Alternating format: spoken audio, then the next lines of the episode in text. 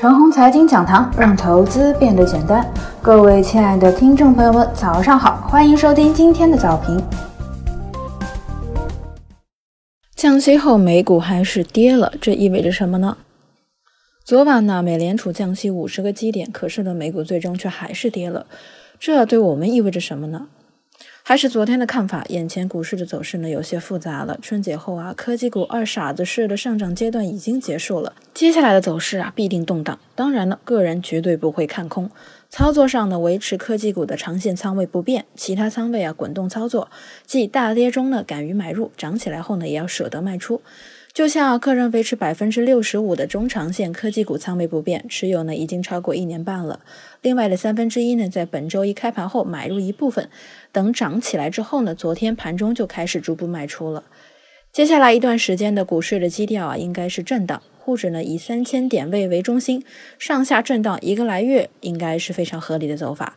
一个多月之后呢，到时候再看下面的行情。为何会这样判断呢？理由有二：一，科技股啊，经过一段时间的上涨之后呢，获利盘很大，至少需要消化一个月的时间，这是筹码面的原因。基本面上呢，科技股啊面临着年报和一季度报公布期，尤其是一季度报啊，必须要消化。政策面上呢，依然支持科技创新。科技部呢，昨天收盘之后还发布了规划文件，这是我在科技股涨了这么多年之后依然不看跌的原因。但是支持创新啊，未必完全等同于支持二级市场的科技股价继续上扬。所以说啊，科技股这里呢继续大涨，资本市场管理面的层面可能会加以干预。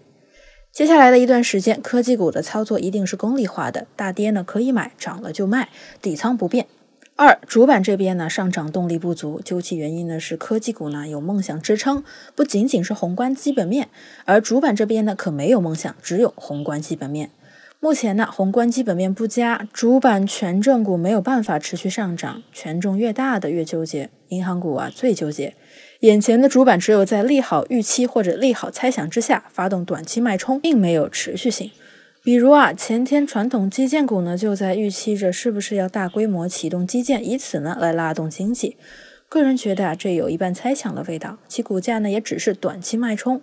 主板要想获利持续性的上涨，二零二零年有这样的机会，即公共卫生事件呢尽快结束，宏观经济取得超预期的恢复，届时主板可能会迎来一波类似于二零一九年一到四月的涨势。